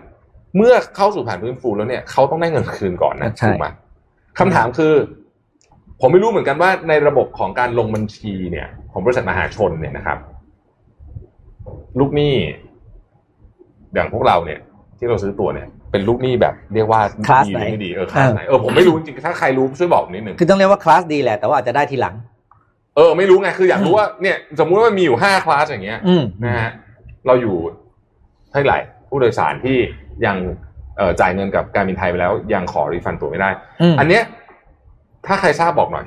ครับนะครับเดี๋ยวผมจะหาข้อมูลเพิ่มขออนุญาตอยู่ที่เศรษฐกิจต่ออีกสักนิดนึงได้ไหมฮะจริงๆวันนี้เรื่องเศรษฐกิจเยอะมากเลยขอไปแบบเร็วสุดๆเลยนะครับ ขอภาพที่หนึ่งนะอืม เมื่อวานนี้มีบทวิเคราะห์ของ The Economist ออกมานะครับ บอกว่า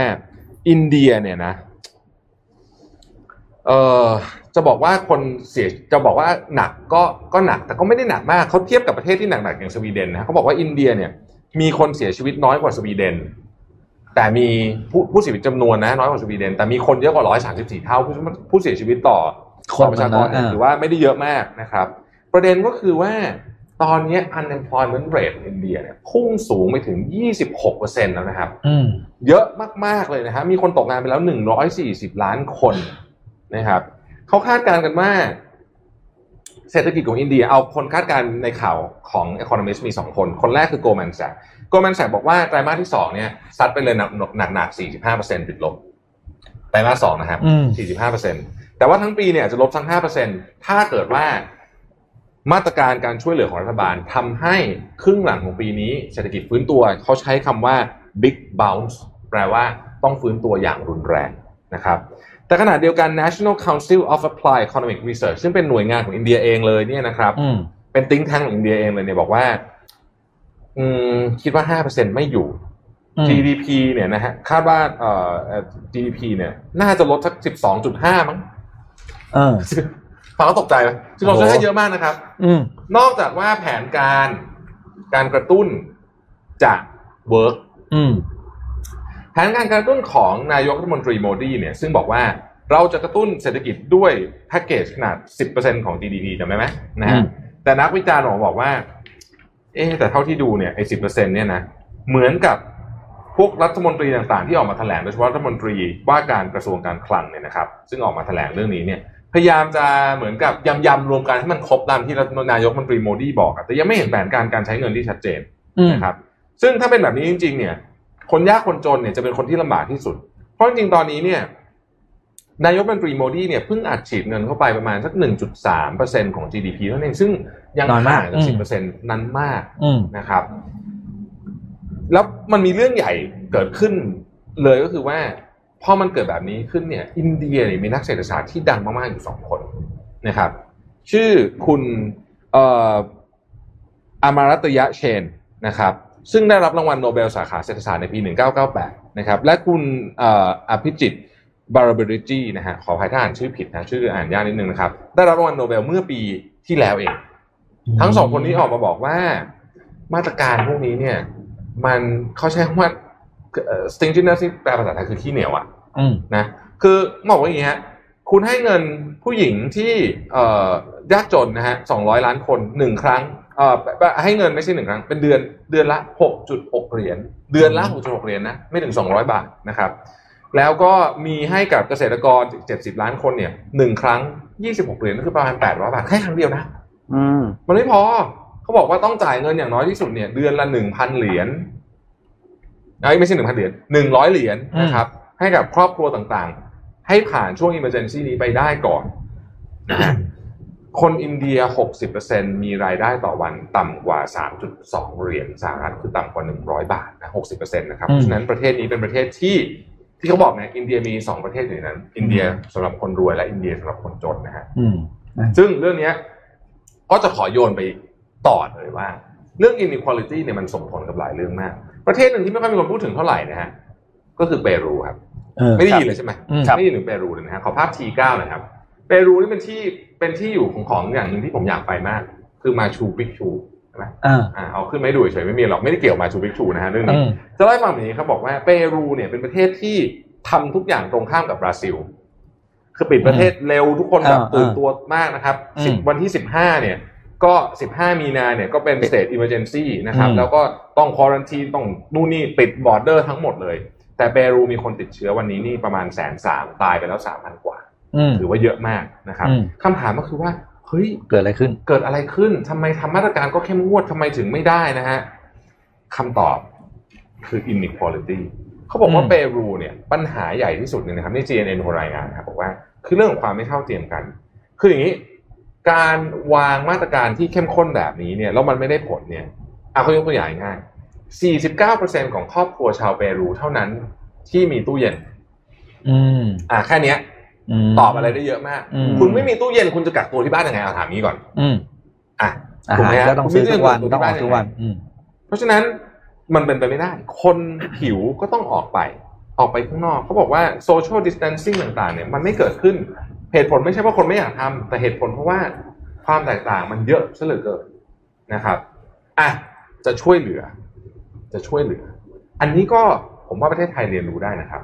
อยากจะช่วยเหลือคนจนรัฐบาลอยากช่วยเหลือคนจนปรากฏว่ามีประชากรแค่สามสิบแปดเปอร์เซ็นต์นั่นเองที่มีบัญชีธนาคารแต่รัฐบาลบอกว่าเฮ้ยต้องจ่ายเงินผ่านบัญชีธนาคารเกิดอะไรขึ้นครับถ่ายคนไปออกันอยู่ที่เป็นธนาคาร แล้วก็เกิดคลัสเตอร์ขึ้นโอ้โหอ่านะฮะ แบบนี้เป็นต้นนะครับ ตอนนี้เนี่ยเปรูเนี่ยนะครับ ต่อเอ่อการประกาศสภาวะฉุกเฉินเนี่ยออกไปอีกถึงวันที่ 30 มิถุนายนเป็นการต่อครั้งที่ห้าแล้วนะครับอืมเปรูเป็นประเทศที่มีคนเอ่อสามสิบเปอร์เซ็นเนี่ยอยู่ในบ้านที่เล็กมาก ๆ นอนในห้องเดียวกัน ซึ่งทำให้โอกาสในการทำเรื่องของ social distancing อะไรพวกนี้เนี่ย มันจึงยากมากๆเราจะเห็นว่าครั้งนี้เนี่ยมันไป กระเทาะแผลต่างๆ ทั่วโลกแบบชนิดอืมที่ไม่น่าเชื่อจริงๆว่าเราจะได้เห็นอะไรเยอะขนาดนี้นะครับ อืมอะผมผมว่าข่าวซึมไปแล้วมีข่าวอะไรไม่ซึมบ้างไหมฮะมีข่าวมีมีมีลูกมีทั้งขำและไม่ขำอะอ่าไม่ขำแต่ว่าน่าสนใจคือเป็นไอเดียแล้วกันอ่านนะครับ ก็คือเราได้ยินคำว่า travel bubble ใช่ไหมก็คือสองหรือบางคนเรียก global travel นี่แหละสองประเทศเนี่ยทำเงื่อนไขกันว่าการเดินทางระหว่างสองประเทศเนี่ย เดินทางได้ปกติอืม นะครับโดยความที่เดี๋ยวที่ไม่มีเรื่องของการกักตัว ก็ตอนนี้คือจีนกับเกาหลีใต้เนี่ยเขามีการตกลงเป็นเงื่อนไขพิเศษนะครับ ของระหว่างกระทรวงต่างประเทศทั้งสองประเทศเนี่ยว่า business traveler นะครับ ของทั้งสองประเทศเนี้ยสามารถเดินทางกันได้โดยผ่านโดยใช้เขาเรียกว่า po- policy ที่เรียกว่า fast track อืม travel อืมนะครับ ก็คือคนที่เป็นนักต้องเป็นผู้โดยสารที่ไปเพื่อติดต่อธุรกิจเท่านั้น ครับก็ต้องมีนะครับจดหมายออกมาจากอีกฝั่งหนึงได้ก็คือผมจะไปผมเป็นคนจีน ผมจะไปเกาหลีเนี่ย บริษัทที่ผมจะไปพบที่เกาหลีจะต้องออกจดหมายยืนยันการประชุม ว่าผมจะต้องไปคุยงานครับผมเอาจดหมายนี้ไปขอวีซ่าเข้าเกาหลีอ่าเพื่อเป็นวีซ่า fast track พอผมอืมไปที่เกาหลีปุ๊บผมไม่ต้องควอรันทีนอือืมมนะครับ อันนี้คือเขาเริ่มใช้มาตั้งแต่วันหนึ่งพฤษภาคมนะครับ แล้วก็มีนักธุรกิจเดินทางแล้วเนี่ย ก็พันกว่าคนครับนะครับ ซึ่งมันเป็นสัญญาณให้เห็นว่า การบินมันก็ยังเออพอมีแหละ ถ้ามันได้รับการจัดการบ้างนะโดยโดยโดยเริ่มจาก กลุ่มที่เป็นการเขาเรียกเป็นผู้โดยสารส่วนน้อยก่อน เพราะ business traveler เนี่ยก็ยังอย่างน้อยก็ยังมีการเดินทางใช่ไหมอืมมีมีมีการใช้จ่ายมีทำให้ไฟลท์มีรายได้อะไรบ้างครับแล้วก็ตอนนี้เนี่ยในจีนเนี่ยเขาเริ่มใช้ไอตัว fast track เนี่ยกับสิบเมืองเลยนะครับซึ่งถือว่าเยอะมากนะครับอืมคือคือไม่ได้เน็กอะเชียงไฮ้เถียนจิ้นนะครับแล้วอินชังดองอะไรกวงดงคือเมืองใหญ่ๆทั้งนั้นเลยครับนะครับ เกาหลีเขาก็ไปได้เต็มที่ เพราะฉะนั้นเนี่ยเราจะได้เห็นว่า หลังจากนี้ไปจะเริ่มมีการขยายเมืองขึ้นเรื่อยอืมๆแล้วก็จะเพิ่มประเทศขึ้น ก็ทำให้เรื่องของการเดินทางนะการติดต่อธุรกิจเนี่ย เริ่มคล่องตัวขึ้นอืมนะครับ เราไปที่ช่วงทรัมป์ประจำวันกันหน่อยดีกอืว่ามอะต้องมีต้องมีต้องมีครับทำเนียบข่าวนะครับได้เปิดเผยเมื่อวานนี้ว่าประธานาธิบดีโดนัลด์ทรัมป์นะครับผู้นำสหรัฐเนี่ยเตรียมที่จะมีการลงนามเขาใช้คำว่าเป็นคำสั่งพิเศษนะครับ เพื่อที่จะ กำกับควบคุมบริษัทโซเชียลมีเดียซึ่งแน่นอนว่าจะพูดถึงใครไม่ได้เลย นอกจากทวิตเตอร์นะครับ คือเมื่อวานนี้เนี่ยที่มีการติดตัวแฟก t ์เช็คลงไปในทวีตของโดนัลด์ทรัมป์อันหนึ่งนี่ที่แกโกรธจริงจังเลยนะโกรธเนี่ยมากแกโกรธมากที่พูดถึงเกี่ยวกับเรื่องของการเลือกตั้งผ่านทางไปรษณีย์ซึ่งทรัมป์เนี่ยเขาไม่เห็นด้วยเขาบอกว่าเฮ้ยเรื่องนี้มันจะนำไปสู่การทุจริตการเลือกตั้งอืมเพราะฉะนั้นคุณไม่ควรจะทำแบบนี้ไม่เหมาะสมนะครับทรัมป์โมโหมากขู่ถึงขนาดจะสั่งปิด social media สั่งปิดทวิตเตอร์เลยนะครับ แต่กูผ่านทวิตเตอร์นะครับกูผ่านกูผ่านทวิตเตอร์ครับกูผ่านทถ้าวิตเตปิอดร์ก็จะไปเล่นอะไรอะเล่น TikTok ครับพี่เอาเล่น TikTok นะโอเคครับโดยหลังจากที่มีการแถลงนะครับ Jack Dorsey นะครับ CEO ของ Twitter ก็ออกต้องออกมาอธิบายประเด็นนี้เลยนะครับเขาบอกว่าจุดประสงค์ของ feature อันนี้เนี่ยไม่ได้มาตัดสินว่าใครเป็นคนที่ถูกหรือเป็นคนที่ผิดในการอืมที่พูดถึงเรื่องใดเรื่องหนึ่งขึ้นมา แต่ต้องการชี้แนะแนวทางที่ถูกต้องโดยแนบข้อความที่แนบ สำนักข่าวแนบสื่อที่มีข้อเท็จจริงอยู่ในนั้นไปด้วยนะครับอืมซึ่งเมื่อวานนี้ก็มาร์คซักเกอร์เบิร์กก็ออกมาพูดใช่เช่นเดียวกันนะครับมาร์คซักเกอร์เบิร์กออกมาบอกว่า Facebook เนี่ยมีนโยบายที่แตกต่างกับ Twitter คือเราจะไม่ไปตัดสินใครว่าใครโพสต์เรื่องจริง หรือไม่จริงบนโลกออนไลน์นะครับมาร์กเนี่ยบอกว่าเขาเชื่อเป็นอย่างยิ่งว่า Facebook เนี่ยไม่ควรจะเป็นผู้ชี้ขาดเรื่องของความจริงที่ทุกคนโพสต์ในโลกออนไลน์ แล้วก็บอกว่าโดยทั่วไปแล้วเนี่ยบริษัทเอกชน โดยเฉพาะโดยเฉพาะบริษัท ที่เป็นแพลตฟอร์มโซเชียลมีเดียเนี่ยไม่อยู่ในสถานะที่ทำแบบนั้นได้นะครับนอกจากนี้เนี่ยเขาก็บอกว่าเขาก็แสดงความกังวลเหมือนกันที่ทรัมป์ออกมาจะทำการปิดบริษัทโซเชียลมีเดียเนี่ยเขาบอกว่าเฮ้ยก็ต้องมารอดูว่ารัฐบาลเนี่ยจะจะทำยังไงเออออเดอร์ที่ออกมายังไง คือมันมีข้อมูลอันหนึ่งที่บอกว่าโอเคทรัมป์จะเซ็นไอ้สั่งคำสั่งอันนี้เนี่ยมันเป็นข้อมูลที่บอกว่าบริษัทโซเชียลมีเดียเหล่านี้เนี่ยจะไม่ต้องรับผิดชอบ ถ้าหากว่า userหรือผู้ใช้เนี่ยทำการโพสต์อะไรที่มันผิดที่มันเป็น ในเชิง fake news อืมคือบริษัทไม่ต้องรับผิดชอบ ก็จะมีอะไรรายละเอียดประมาณนี้อยู่ด้วยนะครับ แต่อย่างไรก็ตามนะครับไม่ได้มีแค่โดนัลด์ทรัมป์นะครับที่โดนเรื่องของ fact check นะครับขอรูป M3 ขึ้นมาครับ เมื่อวานนี้นะครับจ้าวลี่เจียนนะครับถ้าอ่านชื่อผิดขออภัยนะครับ เป็นโฆษกรัฐมนตรีกระทรวงการต่างประเทศของจีนนะครับเขามีการทวีตข้อความอันนี้ขึ้นมา คือเนื้อหามันเนี่ยประมาณว่าเชื้อไวรัสโควิด -19 เนี่ยอ่า ทางกองกำลังทหารของสหรัฐเนี่ยเป็นคนเอามาแพร่ที่เมืองอู่ฮั่นอืมเพราะฉะนั้นคุณต้องเอ่อ be transparent ก็คือคุณต้องโปร่งใส คุณต้องเอาข้อมูลออกมากลางให้เราหมดนะครับ ซึ่งเรื่องนี้ก็ถูก get the fact about covid 19 เช่นเดียวกันนะครับอืมเมื่อเรากดเข้าไปนะครับ รูป N4 นะครับ ในนั้นเนี่ยก็จะมีข้อมูลที่บอกเกี่ยวกับเรื่องของ WHO นะครับว่า WHO เนี่ยเขาออกมาบอกว่าหลักฐานที่เท่าที่เรามีตอนนี้เนี่ยมันพบว่าไอโคโรนาไวรัสหรือโควิด -19 โรคโควิด -19 เนี่ยมันมีต้นกำเนิดมาจากสัตว์ไม่ได้เกิดจากแลบเพราะฉะนั้นไอประเด็นที่คนนี้ทวีตบอกว่ามาสหรัฐเป็นคนเอาไปปล่อยที่อู่ฮั่นเนี่ยมันไม่จริงนะอืมอ่าเพราะ WHO ออกมายืนยันแบบนี้ นะครับก็ไม่ใช่แค่ฝั่งสหรัฐที่โดนฝั่งฝั่งที่จีนก็โดนเหมือนกันนะครับอืมโดนกันทั้งคู่นะฮะอะสนุกจริงๆอะปิดท้ายของวันนะครับเอาเป็นนนข่าวจะบอกขำไม่ขำก็ตลกจริงๆนะมันน่ารักอะครับคือสวนสนุกที่ญี่ปุ่นเขาจะกลับมาเปิดแล้วนะอืมหลังจากที่ดิสนีย์แลนด์ที่เซี่ยงไฮ้เริ่มเปิดไปแล้วใช่ไหมครับตอนนี้สวนสนุกต่างๆที่ญี่ปุ่นก็วางแผนจะกลับมาเปิดแล้ว แต่มีกฎระเบียบเขาเรียกว่าเป็นโปรโตคอลหรือก็เป็นกฎกติกามารยาทของผู้เข้าไปเล่นแล้วฟังดูแล้วกูจะไปเล่นหรือเปล่านะ หนึ่งการเล่น roller coaster ต่างๆ ห้ามกรี๊ดห้าห้ามกรี๊ดครับ เพราะว่าห้ามกรี๊ดเพราะว่าเดี๋ยวน้ำลายออกมาว่านะครับสองเวลาคุณเข้าบ้านผี ห้ามไปใกล้ผี เออชอบชอบชอบชอบชอบชอบชอบชอบและอันที่สามถ้าคุณไปเจอใครแล้วเขาเรียกมาสคอตใช่ไหมอืม no high five นะ ห้ามเช็คแฮนด์อ่าถ่ายรูปนะห้ามห้ามถ่ายและอ่าคุณถ่ายรูปคู่ได้ห่างกันหนึ่งเมตรหนึ่งเมตรอะไร social distancing ก็ครับเขาจะเริ่มเปิดนะครับเขามีกฎพวกนี้ขึ้นมาก็เป็นกฎที่เพื่อรักษา social distancing นะครับ แต่ก็อยากให้ธุรกิจเนี่ยดำเนินหน้าไปได้ ผมก็ดึงไม่ออกเหมือนกันมันจะยังไงวะผมดูไม่ออกนั่งนั่งรถไฟเหาะไม่กรีดทำไงดีครับเออมันจะมันทำจะไมถึงไม่ให้ใส่หน้ากากแล้วมันจะแน่นอยู่ในเนี้ยเออมันผมว่าหนักมากอันนี้ไม่ได้อันนี้อันนี้อันนี้คืออันนี้ก็เอามาเล่าให้ฟังแบบว่า เออนะเกิด นี่แหละ ก็ก็มีความขำนะครับ อืมซึ่งอันนี้จะใช้มีผล แล้วก็มีความเป็นไปได้ที่จะไปใช้ที่ดิสนีย์แลนด์และ Universal Studio ที่โอซาก้าด้วยนะผมผมเชื่อว่าญี่ปุ่นทำได้เพราะเพื่อผมเชื่อว่าคนญี่ปุ่นทำได้ เออเรื่องแบบไม่กรี๊ดเหรอได้เออคือใช่เออนะครับเชื่อว่าคนก็เราเราติดตามแต่ใจจริงเราอะอยากให้ทุกอย่างกลับมาเปิดนะใช่แล้วก็ครับชีวิตจะได้กลับเข้าสู่สภาวะปกติอืมแม้จะต้องมี practice ที่แปลกๆ บ้าง อย่างเมื่อก่อนที่เราคุยอ่านข่าวเรื่องดิสนีย์แลนด์ที่เซี่ยงไฮ้เราก็ไม่ทันคิดเนอะอืมเด็กๆเจอดิเจอมิกกี้เมาส์จะเข้าไปถ่ายรูป หนึ่งเมตรอะไรอย่างเงี้ยออเด็กก็จะไม่ชินไงใช่อ่าใช่อะไรเงี้ยนะครับเออมันจะแปลกๆนิดนึงอืมนนท์นนท์มีสองเรื่องขออมขออัปเดตเรื่องของคดีของ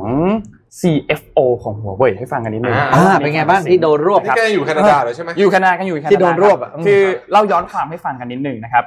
คุณหมึงหวานโจเนี่ยนะครับอืมเขาเป็น CFO ของหัวเว่ยอืมนะครับแล้วก็เป็นลูกสาวของเจ้าของบริษัทอืมด้วยนะครับซึ่งตอนนั้นเนี่ยในเดือนธันวาคมปี 2018นะครับเธอถูกจับกลุ่มตัวในระหว่างที่เปลี่ยนเที่ยวบินในสนามบินแวนคูเวอร์ในแคนาดาอืมนะครับซึ่งอายการสหรัฐเนี่ยเขาก็บอกว่าเขายืนคือมีมีการส่งคำสั่งต่อมาจากทางสหรัฐนะครับว่าเหมืองหวันโจเนี่ยทำผิดในมีการกระทำช่อโกง เกี่ยวกับเรื่องของคดีที่บริษัทเนี่ยเคยขายอุปกรณ์สื่อสารโทรคมนาคมให้กับอิหร่าน ซึ่งอืมมันผิดเงื่อนไขละเมิดละเมิดอืมมาตรการข้อตกลงความบาตรของอ่าสหรัฐอืมนะครับซึ่งอันนี้คือเป็นภาพที่เธออยู่ที่แคนาดานะครับ จะเห็นว่าที่ข้อเท้าเนี่ยมีการใส่ตัว tracking เป็นเป็นอ่าเป็นอืม tracking อยู่นะครับ คือคือไปไหนไม่ได้อืมนะครับ นอกจากนี้เนี่ยเมื่อวานนี้นะครับ ไม่ใช่เมื่อวานนี้ วันที่ 27 ครับ วันที่ 27 เนี่ยทางศาลนะครับของ แคนาดานะครับได้มีการพิจารณาคดีของเมืองหวานโจต่อนะครับ ในแถลงการ์เนี่ยบอกว่าผู้พิพากษาตัดสินให้ส่งตัวเมืองหวานโจไปสู่กระบวนการพิจารณาคดีในสหรัฐอเมริกา ตามหลักเกณฑ์ของการส่งตัวผู้ร้ายข้ามแดนในแคนาดาที่เรียกว่าหลักความผิด 2 รัฐ หรือว่า double criminality นะครับซึ่งเรื่องนี้เนี่ยจริง ๆ ก่อนอันเนี้ยเขากำลังเถียงกันอยู่ว่าเฮ้ยจริงๆแล้วมันเป็นความผิดทั้งในสหรัฐและในแคนาดาหรือเปล่า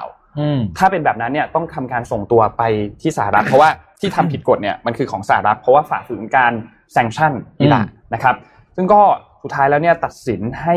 ส่งตัวผู้ร้ายข้ามแดนต่อไปยังที่สหรัฐนะครับ ก็เป็นอันนี้คืออัปเดตล่าสุดแล้วนะครับ ซึ่งทางหัวเว่ยเนี่ยเขาก็ออกมาบอกทันทีนะครับเขาก็รู้สึกผิดหวังกับคำตัดสินอันนี้นะครับ แล้วเขาก็เรียกร้องให้มีการปล่อยตัวเมืองหวานโจนะครับ แล้วก็บอกเลยว่า ความสัมพันธ์ของจีนแล้วก็แคนาดาจะแย่ลงแน่นอน ถ้าคุณทำแบบนี้นะครับ เปิดศึกรอบด้านจริง แต่มันก็เรื่องนี้เป็นเรื่องที่เราก็ไม่รู้นะเบื้องลึกเป็นยังไงเนาะใช่คือไม่รู้ว่ามันเป็นเรื่องการเมืองหรือเปล่าอืมหรือว่าเป็นเรื่องของการความผิดจริง ๆ นะครับโอ้เรื่องใหญ่มากนะครับ เราปิดท้ายกันด้วยพรีเมียร์ลีกข่าวที่สบายๆกันนิดนึงอ่านนะครัฮะบขอรูปน่าจะ N12 ครับพรีเมียร์ลีกนะฮะ จะกลับมาเตะแล้วนะครับแล้วเย้ๆทบทวนกลับมาแล้วทบทวนคะแนนกันนิดนึงนะคนะรับฮะทางพรีเมียร์ลีกประกาศนะครับ วันที่ 17 มิถุนายนนี้นะครับจะมี 2 นัดที่แข่งกลับมาเป็น restart นะครับแอสตันวิลล่าเจอเชฟฟิลด์ยูไนเต็ดนะครับแล้วก็แมนเชสเตอร์ซิตี้เจออาร์เซนอลนะครับส่วนคู่อื่นๆเนี่ยก็จะแข่งในวันที่ 19 ถึงวันที่ 21 มิถุนายน ตอนนี้เนี่ยรวมทุกทีมเหลือทั้งหมด 92 นัดที่ต้องเตะนะครับถ้าคือถ้าตอนนั้นเนี่ยเขาหยุดไปตั้งแต่วันที่ 13 มีนาคมนะครับ แน่นอนว่ายังไม่มีการอนุญาตให้กลับมาชมนะหมายถึงว่าก็ต้องแข่งแบบสนามเปล่าไปก่อนอืมนะครับโดยนักกีฬาเนี่ยจะและทีมงานทุกคนเนี่ยจะมีการตรวจเชื้อ 2 ครั้งต่อสัปดาห์นะครับ ซึ่งตอนนี้เนี่ยทำการตรวจไปแล้ว 2,752 ครั้ง พบผู้อืมติดเชื้อ 12 คนนะครับจากทั้งสตาฟแล้วก็ทั้งนักเตะนะครับแน่นอนเรามาดูตารางคะแนนกันนิดนึงนะฮะทีมที่มาแรงที่สุดคงย้อนย้อนไม่ใช่มาแรงเขาได้แชมป์ไปแล้วอ๋ออ๋อคือมันจบไปแล้วเรื่องนี้ไม่ต้องมาแรงมาแรงแล้ว เขาแชมป์ไปแล้ว ตอนนี้ลิเวอร์พูลมี 82 แต้มนะครับอันดับ 2 แมนซิตี้มี 57 แต้มตามยังไงเนี่ยคือตอนเนี้ยมันห่างกัน 25 แต้มครับ 25 แต้มเนี่ยซึ่งในทางทฤษฎีทันอยู่อ่ามีความทันได้อยู่ครับนะครับอ่าเพเพราะราะว่าเพราะว่าต้องคนนั้นแพ้คนนั้นชนะคือคือลิเวอร์พูลห้ามอ่าลิเวอร์พูลชนะคือห้ามชนะแล้วอะลิเวอร์พูลต้องแพ้ตลอดแพ้ตลอดนะครับอ่าซึ่งก็ยากนะ แล้วก็แมนซิตี้ต้องชนะอะไรต้องชนะตลอดรวดแล้วประประตูเยอะด้วยอะไรอย่างเงี้ยนะครับแมนซิตี้ต้องต้องชนะรวดนะครับ ผมกำลังนึกถึงการเตะบอลแล้วก็นึกถึงข่าวสวนสนุกเมื่อกี้ถ้าถ้าในสนามบอลเนี่ยมีโซเชียลดิส a ทนซิ่งใช่ไหมนั่งห่างกันอย่างนี้เหรอ ไม่ใช่ ไอ้นักบอลที่ได้ลูกอะหนึ่งเมตรห้ามเข้าใกล้นะเว้ยจะแย่งบอลกันโอ้โหคล้ายๆกับพวกแชร์บอลหรือเปล่าประตูนี่คงแบบเรียกว่านับสกอร์กันไม่ถูกเลยอะอะก็ดีใจเตรียมแฟนอ่าเขาจะเตรียมดีใจได้เลยนะครับแฟนๆลิเวอร์พูลนะครับ เพราะว่า แล้วเออแล้วตอนที่คุณแห่ถ้วยอะประเด็นคืออย่างนี้แล้วคุณหาช่วยคุณแห่ไงวะผมไม่ผมรู้อยู่แล้วว่าลิเวอร์พูลก็ได้แชมป์แน่ๆครับคำถามก็คือว่าคุณคุณไม่ได้แชมป์มาตั้งไม่รู้เออเท่าไหร่เออกี่สิบปีแล้วเนี่ยแล้วคุณจะมาเจมัอนยิ่งใหญ่มากทำไงเฮ้ยนี่จะเป็นโจทย์ใหม่อ่าโซเชียลดิสแทนชุดนี้ต้องมาไหมเนี่ย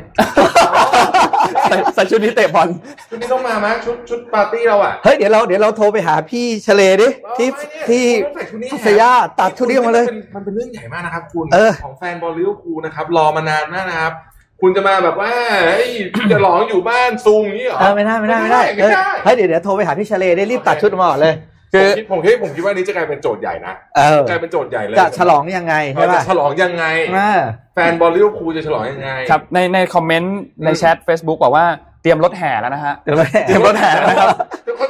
ไม่แต่ว่าคุณคือยังไงอะมันต้องคือมันต้องคิด มันต้องมีเออมันต้องคิดเตรียมการแล้วเออถ้วยแล้วมันต้องแบบแฟนต้องเต็มคือคุณเป็นภาพเออมันต้องเป็นภาพแบบรับถ้วยเออเดินแฟนเต็มสนามนี้ใช่ไหมอื มมันไม่ได้อะอ่าครับครับไม่ครับไม่งั้นมันจะฝืนมากเลยนะอ่าครับมันจะโอ้โหไม่ได้อะอ่าผมว่าตอนเนี้ย ผมว่าตอนเนี้ยเอ่อทีมลิเวอร์พูลเนี่ยครับเริ่มเตะบอลเอาไว้ก่อนยังไงก็ได้อยู่แล้วเราแชมป์คิดเรื่องฉลองอยู่ฮะตอนนั้นไม่คิดว่าจะฉลองไงครับอืมต้องคิดให้ได้นะครับ ก็ขอแสดงความยินดีล่วงหน้าล่วงหน้าเลยนะคได้รับอยู่แล้วอ่าได้แล้วมันไม่มีทางพลาดแล้วหลายเรื่องได้ไม่ได้นะครับครับขอคิดเรื่องว่า ฉลองไงให้ปลอดภัยฉลองครับยังไงให้ถูกต้องไม่เป็นอินซิเดนต์ชุดเนี้ต้องมาเขาเรียกซูเปอร์เลยนะ ใหญ่ ๆ ทีนึงอะติดทีมใหญ่ ๆ อย่าให้เกิดแล้วเพิ่กัมนเดอร์เออซูเปอร์สเปรดเดอร์อย่าคืให้อถ้าเกิดฉลแล้อวงแบบเก่าสเปรดไม่ไม่รอดแสนอันนั้นสเปรดแน่เออต้องคิดใหม่หมดเนี่ยเส้นเส้นจะเป็นสีแดงเรืองแสงนะโอ้โหคาดอื้อหืออะไรอย่างเงี้ยผนะมว่าเรื่องเนี้ยใหญ่กว่าโอลิมปิกเออลิเวอร์พูลนะเออเอาจริงเออใช่คุณก็โอลิมคุณปิกจะเลือกฉลองเป็นปีหน้าเหรอ มันไม่ได้ใช่ป่ะคุณรู้ใจเย็นได้แชมป์แล้วคุณรู้ใจเย็นคุณรู้ใจเย็นแล้วได้แชมป์แล้วได้แชมป์แล้วมันคุไม่ณรู้ได้ใจเย็นผู้แฟนแฟนแฟนบอลอ๋อโอเคโอเคโอเคโอเคคุณรู้ใจเย็นดูครับดูครับครับดูอินนะอินอินอินอินอินคุณรู้คุณรู้ของดูขึ้นดูนะอินเออนะฮะก็ก็ขอแสดงความยินดีด้วยนะครับแล้วครับก็ผมขอให้คิดขอให้คิดออกครับว่าจะฉลองแชมป์ยังไงครับเออครับอะก็วันนี้วันศุกร์นะครับพรุ่งนี้พรุ่งนี้เราไม่ขอเจอกันนะพักสองวันนะครับแอดรอบขอไปเติมพลังนะครับ แล้วเรากลับมาพบกันใหม่วันจันทร์นะครับอืม ก็วันนี้วันสิ้นเดือนนะครับ จะไปฉลองฉลองที่ไหนอะไรยังไงก็ขับรถด้วยความระมัดระวังและรถเริ่มติดแล้วนะครับ แล้วก็ติดตามนะครับว่ามาตรการผ่อนคลายเฟสสามจะมีอะไรบ้างอ่าครับพรุ่งนี้พรุ่งนี้แถลงแน่นอนครับเที่ยงงใช่ไหมเที่ยงครับพรุ่งนี้ใช่พรุ่งนี้นะครับเที่ยงครึ่งครับอ่าครับโอเคครับวัวันนนี้นี้พวกเราสามคนลาไปก่อนนะครับ สวัสดีครับ สวัสดีครับ Mission Daily Report